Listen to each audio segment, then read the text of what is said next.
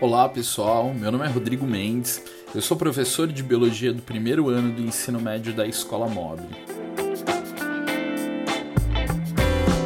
E no episódio de hoje do nosso podcast, nós vamos conversar sobre raças de cães e doenças genéticas associadas a elas, com a doutora Tássia Souza, da UNOESC, Universidade do Oeste de Santa Catarina. Olá, doutora Tássia. É, eu gostaria que a senhora nos contasse um pouco sobre a sua formação e por qual motivo pode ser considerado uma especialista em genética animal. Olá, tudo bem? Uh, bom, eu sou zootecnista de formação, fiz o meu mestrado e o meu doutorado na área de melhoramento, genética e melhoramento animal, né? Então, eu comecei né, a, a minha graduação é, com o intuito de estudar alguma coisa relacionada à genética porque eu sempre gostei e na verdade eu a princípio eu queria fazer biologia. Então, de alguma forma eu iria para a área da genética animal, né? E eu me encontrei na zootecnia. Então, depois eu fiz a, a minha pós, o meu mestrado e meu doutorado na área que, de, que é minha paixão, né? E então eu acabei indo para esse lado, né? Vou, eu trabalho mais na área da produção animal hoje em dia. E na produção de é, gado de corte ou produção de leite? Isso. É, eu trabalho hoje em dia, é, minha área de especialização, né? É, fiz com é, bovinos de corte, depois eu fui para bovinos de leite. Hoje eu também trabalho com ovinos, né? Então, na verdade, hoje eu me considero assim da área da produção animal geral, né? Legal. A, a ideia é a gente conversar um pouco sobre é, o melhoramento animal e aí contar um, conversar um pouco sobre a questão do, da domesticação dos cães, né? É, eu queria saber um pouco como a gente sabe, os cães domésticos eles descendem de animais selvagens, mas quando começou essa relação entre os seres humanos e os ancestrais dos cães, né? E até como eram esses ancestrais? Eles eram parecidos com alguma raça específica? É, com alguma coisa que a gente consegue ter em mente hoje? Sim, é, é, há muitos relatos controversos, né? Cada autor que pesquisa ele acaba trazendo uma informação nova, né? Então, uh, até 2014, uh, acreditava-se então que os cães descendiam dos lobos. Uh, em 2014, né, então nós, em 2010, 2008, 2009, nós tivemos um grande acesso ao grande número de informações devido à, à genotipagem, né, ao sequenciamento dos animais. Então, a partir dessa data, foi descoberto que os cães e os lobos, na verdade, eles têm um ancestral em comum. E, eles, e um não descende do outro, né? Então, na verdade, o que acredita-se, né, em relação a isso, é que os cães, eles uh, encontraram nos, anima na, nos homens nômades, né, abrigo, encontravam restos de alimentos. Então, isso fez com que os cães se aproximassem dos, dos homens de uma forma natural, né? Mas uma questão é a aproximação, né, domesticação, né, e outra questão é o fato deles serem mansos, né. Então há relatos também de que uh, eles se tornaram mansos, foram sendo selecionados aqueles indivíduos mansos. Há relatos também de uma possível mutação em relação a isso. Então, na verdade, não, não tem uma resposta exata para isso, né. Nós acreditamos que isso tenha acontecido, né, em torno de 10 a até 14 mil anos a domesticação dos cães, né. Então, ah, agora com o advento da, da, da genômica, né, talvez nós teremos respostas mais precisas. Mas o que nós sabemos até hoje em dia, né, em relação à domesticação, é isso. É, e hoje é muito, andando aqui pelo bairro, é muito comum encontrar pessoas que têm como cão de estimação é, bulldog francês, por exemplo. E, e, eu lembro da minha infância, da minha adolescência, eu não, não tenho registro dessa raça de cachorro, né? É, em comparação, era muito comum encontrar Doberman como cão de guarda nas residências do bairro em que eu vivia. E hoje não, hoje se tem alguém que vai ter um cão de guarda, a imagem que nos vem sempre é de pitbull. Isso dá uma, uma percepção de que as raças, algumas raças como pitbull, bulldog francês, elas não são tão antigas assim, elas são recentes, né? E aí eu queria saber como essas raças surgem, é, já que a gente tem mais de 10 mil anos de história de coevolução né, entre seres humanos e cães domésticos. Certo. É, na verdade, assim, uh, eles demoraram um pouco para chegar no Brasil, podemos dizer assim, né? Que nem, por exemplo, uh, nós temos o, o, Pitbull, né? Há relatos de que eles, a, da, do seu surgimento aconteceu em 1900, né?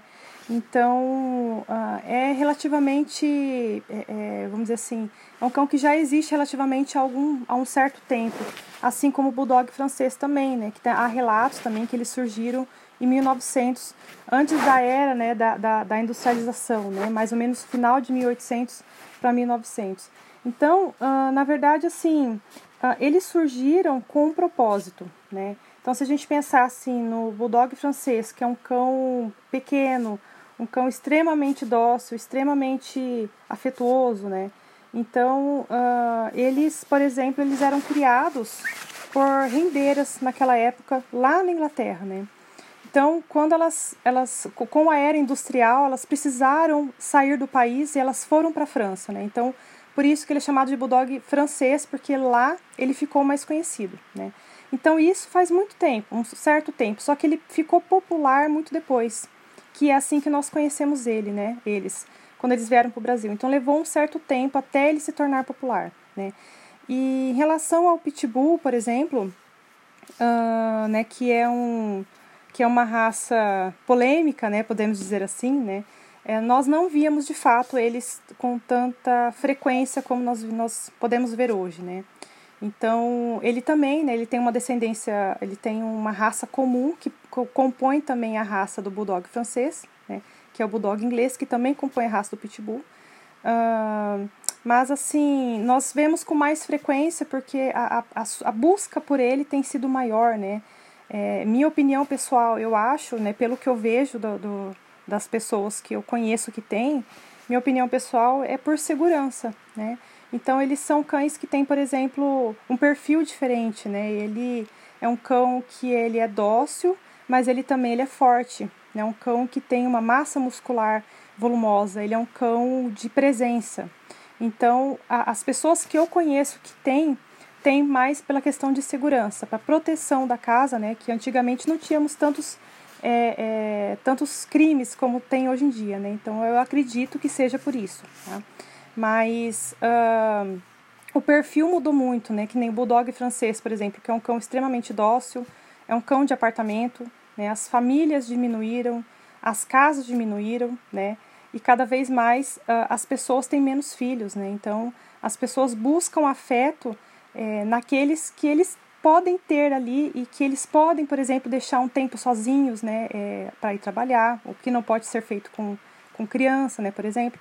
Então, eu acredito que, que seja por conta do perfil. Nosso perfil mudou muito, o perfil do consumidor mudou muito, né? Então, famílias pequenas exigem, é, é, podem exigir casas menores, consequentemente, cães menores também, né? Ao mesmo tempo, quem ainda está nas suas casas precisam de segurança. Por isso, a busca maior por cães que são mais, vamos dizer assim, com temperamento diferente, né? Mas essa questão é muito polêmica, né? A gente não pode dizer que, por exemplo, pitbull é é, agressivo, de forma alguma, né? Na verdade, ele é criado dessa forma, né? Então, uh, ele, é um, ele é um cão, é, a, o seu perfil é dócil, mas a, a, a sua aparência, né, o seu fenótipo, ele é de um animal que impõe respeito, né? A pessoa que chega perto dele já chega com certo receio pelo próprio tamanho, né?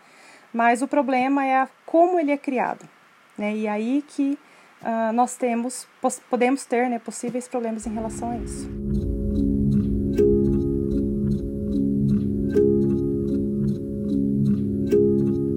Doutora Tássia, é, alguns cães de estimação eles têm doenças genéticas bem características, né? Então quando a gente olha é, quem tem poodle é muito comum encontrar é, casos de cegueira entre dentre os poodles, problemas respiratórios entre bulldogs, displasias em labradores ou mesmo tumores em boxers. É, é como, como que a ciência explica essa recorrência de doenças em determinadas raças de cães? Olha, a questão das, das doenças, ele também é algo que eu posso dizer assim, que ele é polêmico, né?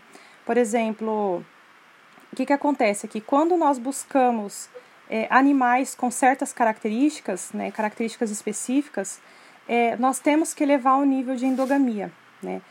Que, que nós fazemos com a endogamia? Quando a gente aumenta o nível de endogamia, nós tentamos fixar características de interesse, fixar alelos de interesse, né? Consequentemente, nós também fixamos características que são indesejadas. Né? Então, ah, o que, que acontece? O maior problema não é nem tanto a fixação em si desses alelos. O problema é levar essas características ao extremo. Né?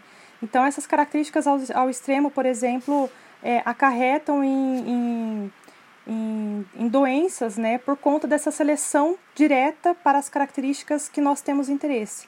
Então, a, a, nós carregamos sem querer aquelas características que nós não teríamos interesse, que acaba muitas vezes causando um certo desconforto para os animais, né? Então, por exemplo, nós temos casos de doenças respiratórias, né? Nós temos, por exemplo, uma outra consequência que é, que é muito, que todo mundo conhece, né? Que são as raças brachiocefálicas, né? Que são aquelas raças de, de focinho curto, que dá uma consequência uh, em relação a, a problemas respiratórios, né? Então, na verdade, é, é, a questão da endogamia que traz essas consequências. A endogamia ela é muito vantajosa, ela é muito interessante para fixar, só que ela tem as suas desvantagens, né? Doutora Tássia, e, e você pode explicar um pouquinho para a gente o que, que, é essa endogamia, como ela funciona, como ela é, ocorre para eu conseguir, então, tanto o fenótipo desejado, a característica desejada, é, quanto esse fenótipo indesejado, essa doença, como como ela acontece, por que, que ela acaba trazendo isso? Uhum. É, a questão da, da busca pelo fenótipo, né, quando nós fixamos características, muitas vezes essas características são uh, de perfis de certas famílias. Né? Então, o que, que nós fazemos né, dentro do, do, do, do mundo animal? É, a gente uh, provoca o acasalamento dirigido entre indivíduos aparentados. Né? Então, quando os indivíduos eles são aparentados, uh, nós buscamos aquelas características que aquela linhagem, aquela linha, aquela família tem. Né? Só que, uh, consequentemente, com o acasalamento de indivíduos que são aparentados, uh, alelos que estavam em recessividade acabam se encontrando. Então, o que ocorreria numa situação natural de indivíduos com parentesco muito distante, é, a chance disso ocorrer seria muito pequenininha. Né? Quando os indivíduos eles são aparentados, a chance desses alelos se encontrarem é maior, porque existe naquela linhagem, naquela família, né? Então, tá aí a grande desvantagem, né? Então, nós a, a grande vantagem nós temos na busca pelas características que nós queremos fixar, né? Por exemplo, uma certa pelagem, focinho, tamanho de orelha, porte físico, é, docilidade, uh, entre tantas outras, mas nós temos consequências em relação a isso. Então, é o encontro desses alelos desfavoráveis por conta do acasalamento de indivíduos que são parentes. Essa, então, é como se eu, eu pudesse ter uma raça pura de determinado é, determinado cachorro. Então eu gosto muito daquela característica daquela raça pura. E, e, isso acaba aumentando a probabilidade dos criadores realizarem endogamia e aí terem essas características que eu desejo é, ter no meu cachorro.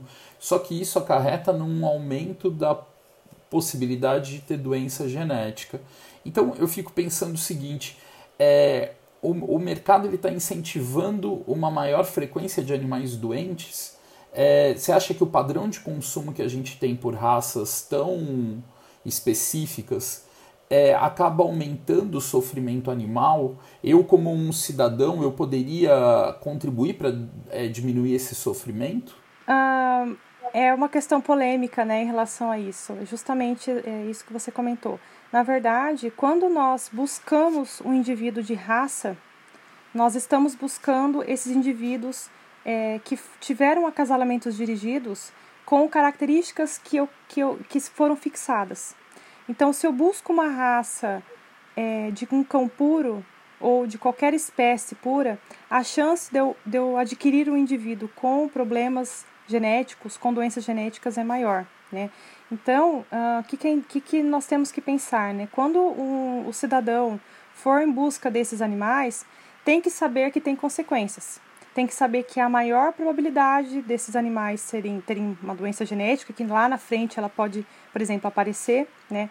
Tem que saber que esses indivíduos eles são mais susceptíveis a certas doenças, eles são menos resistentes, né? Então, a aquisição de indivíduos puros tem consequências, né? Uh, o que nós não podemos fazer, né, como uh, pensando assim do lado humano, né, nós não podemos deixar os animais sofrerem, né.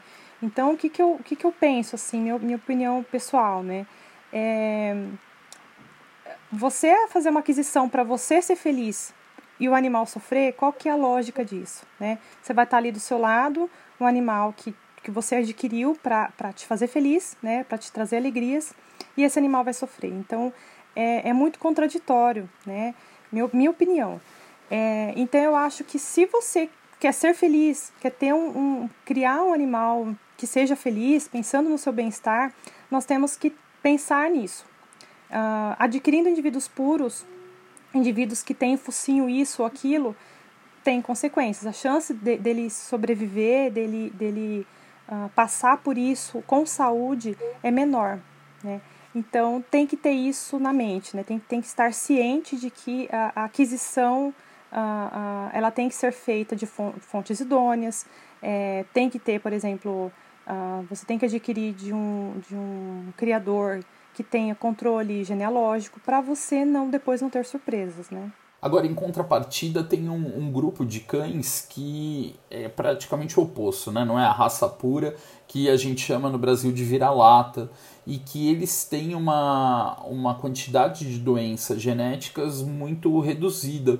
Por que, que isso acontece, né? Ainda mais quando a gente compara com essas raças puras. É, na verdade, os cães uh, abandonados, vamos dizer assim, né? Eles são cães que, que têm ali uma mistura muito grande de raças, né? Então, é, o que acontece com os cães é, os sem raça definida é justamente o oposto de quando nós, entre aspas, apuramos uma raça. Né? Quando nós apuramos uma raça, nós estamos em busca de fixação de características. Esses cães, eles vivem abandonados, né? E, e, não existe ali um, um, um acasalamento dirigido é natural, né? Eles acasalam e, e isso não tem, não existe um controle, né? Então é exatamente o oposto da endogamia, que a gente chama de exo, é, exogamia, né? Que é justamente o oposto da endogamia. Então, uh, o que, que acontece? Ao invés de, de haver né, a, a, a, os, os acasalamentos dirigidos que são realizados né, pelo homem, a exogamia é justamente o cruzamento de raças, de muitas raças, né? E isso acaba misturando e, e, e, fugindo daquelas características que tem, por exemplo, genes deletérios que podem causar doenças, né? Então a exogamia justamente tem essa, essa, essa grande, esse grande propósito, né? Que é fugir da, da, da desses problemas, só que uh, uh, isso é ocasionado, né? Nós for ler sobre isso, né? Sobre relatos, né? É, falam sobre seleção natural, enfim, mas a, o correto mesmo em relação a isso, em relação a cães de rua, não é seleção natural, é justamente esse acasalamento uh, que não tem, uh, uh, eles não se acasalam entre si, entre os, por exemplo, os mesmos progenitores, né? Na verdade, é uma forma é, bem aleatória que ocorre.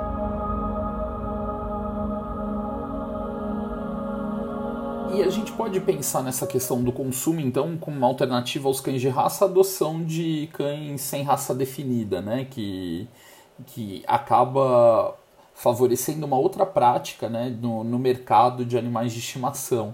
É, agora, é, eu não, não tenho cães. Eu prefiro um outro tipo de animal de estimação, gato, periquito, peixe ornamental. Essas ideias que a gente acabou de conversar, elas podem ser aplicadas também para esses outros grupos de animais domésticos? De certa forma, sim, né? É, essa questão dos acasalamentos dirigidos para a criação de raças, né? Assim, vai muito do objetivo da pessoa, né? Então, por exemplo, se o seu objetivo é, ah, eu quero um cão é, agressivo, eu quero proporcionar agressividade nele, ou eu quero proporcionar nele docilidade, ou eu quero um cão é, é, para ser companhia para mim, né? Enfim. É, então a questão assim, é, apesar de ser algo polêmico, né? Mas vai muito de acordo com o objetivo de cada pessoa, né? Então a gente tem que respeitar também a, o que a pessoa busca, né? E existe mercado para isso, né? A, a questão com outros animais, por exemplo, é, em relação a, a gatos, por exemplo, é muito semelhante a cães, né? também a questão da, da, de criação de raças. Então, por exemplo, é, gatos que, que, que, de raça, eles podem também, algumas raças são, são focinho curto também, né? Então, elas, isso também pode, tem consequências, inclusive, uh, até uma viagem aérea não é permitida por conta desse focinho curto, que pode é, até ocasionar em morte por conta da, da, da viagem, né? Mas, por exemplo, outras Pensando aqui em aves, né, pensando em periquitos, por exemplo, a, a, o, o, periquito a, tem poucos criadores, né, nós conhecemos poucos criadores, né, e os criadores, eles buscam na natureza, né, o que é ilegal, é um crime inafiançável, né, e eles ainda fazem isso. Uh, então, na verdade, a questão da endogamia para essas aves, ela é muito, ela está relacionada com o tamanho populacional, né, com o tamanho efetivo populacional. Então, se a, se a população é grande, a questão da endogamia ela é bem mais rara do que quando a população é pequena, né? E assim vai, né? Gatos acaba sendo bem semelhante aos, a, a essa questão que eu falei para vocês, né, em relação à endogamia de cães. Agora, é, no começo você relatou, é, doutora Tássia, que trabalhava com ovinos, é, gado. É, a gente precisa melhorar a produção de alimento. Eu quero produzir é, mais leite, uma carne com determinadas características, mais lã. É, como eu faço para driblar essa endogamia quando a gente está pensando em animais não de é, não, não animais domésticos, mas animais de criação para produção alimentícia? É, na verdade, assim, ah, nós que trabalhamos com melhoramento animal, ah, nós buscamos sempre fazer o controle de genealogia. Né? Então, se nós conhecemos uh, os progenitores, né? Então, se nós temos o controle do seu pedigree, né? Nós conhecemos animal, pai, mãe, é, meio-irmãos, avós, tios, ou seja, toda a sua constituição genealógica, nós conseguimos fazer um controle, né? Nós temos Uh, uh, uh, que, que, eu sempre peço para os produtores, né? Anotem, nasceu, anota quem é pai no dia do acasalamento, dia que nasceu, anota também, para nós termos um controle, né? Justamente por isso, porque a endogamia, apesar dela ser excelente para fixação de, de características, como por exemplo, nós provocamos a endogamia em aves, nós muitas vezes provocamos endogamia em suínos, né? E algumas vezes nós queremos correr dela, justamente porque ela tem como consequências essas doenças deletérias, né? essas doenças genéticas causadas por genes deletérios que se encontram quando os indivíduos aparentados são acasalados, né? Então, na verdade, se nós fazemos um controle da genealogia, uh, nós, nós uh, estamos justamente tentando correr desse problema, né? E uma outra forma também que a gente pode fazer isso, né, é, é conhecendo, né, a aquisição de animais, aquisição, por exemplo, de sêmen, né, que tem que ser feito de, de, uh, de uma forma é, é, dirigida, né? Então, se eu quero, se eu não quero esse problema, eu preciso conhecer quem são é, quem são esses indivíduos que eu estou acasalando, né? Então, muitas vezes, que, que acontece que, né, em, em vários lugares, uh, muitas vezes ocorre a aquisição de algum animal uh, ou aquisição uh, sempre do mesmo sêmen, você acaba depois a, a, a acarretando endogamia na população. Doutora Tássia, gostaria muito de agradecer sua disponibilidade em conversar com a gente. Para finalizar, eu tenho uma pergunta. Você está é, em Santa Catarina, eu queria saber em que cidade e como tem sido esse período da, de restrição que a gente tem por conta da pandemia na sua cidade, na sua rotina de trabalho, rotina familiar. Ah, sim. É, sim, eu moro em Santa Catarina, uh, moro em Campos Novos, eu sou professora da UNOESC, sou professora da medicina veterinária e da agronomia daqui. Uh, então, nós estamos aqui uh, em modo remoto, né, fazendo as aulas todas online. As aulas práticas nós faremos nas férias ou no segundo semestre, nós ainda não temos uma data definida quanto a isso, né? É, mas a nossa rotina aqui está Assim, nós estranhamos muito no começo, né? O meu marido ele é da área também, ele é, ele é veterinário. E, e, nós no começo estranhamos muito porque nós íamos para a faculdade, depois nós íamos no aprisco. Uh, nós temos uh, criações uh, de ovinos e de coelhos ali na universidade, né? Então a gente estava acostumado com né, ver os alunos, tá ali todo dia no corredor, né?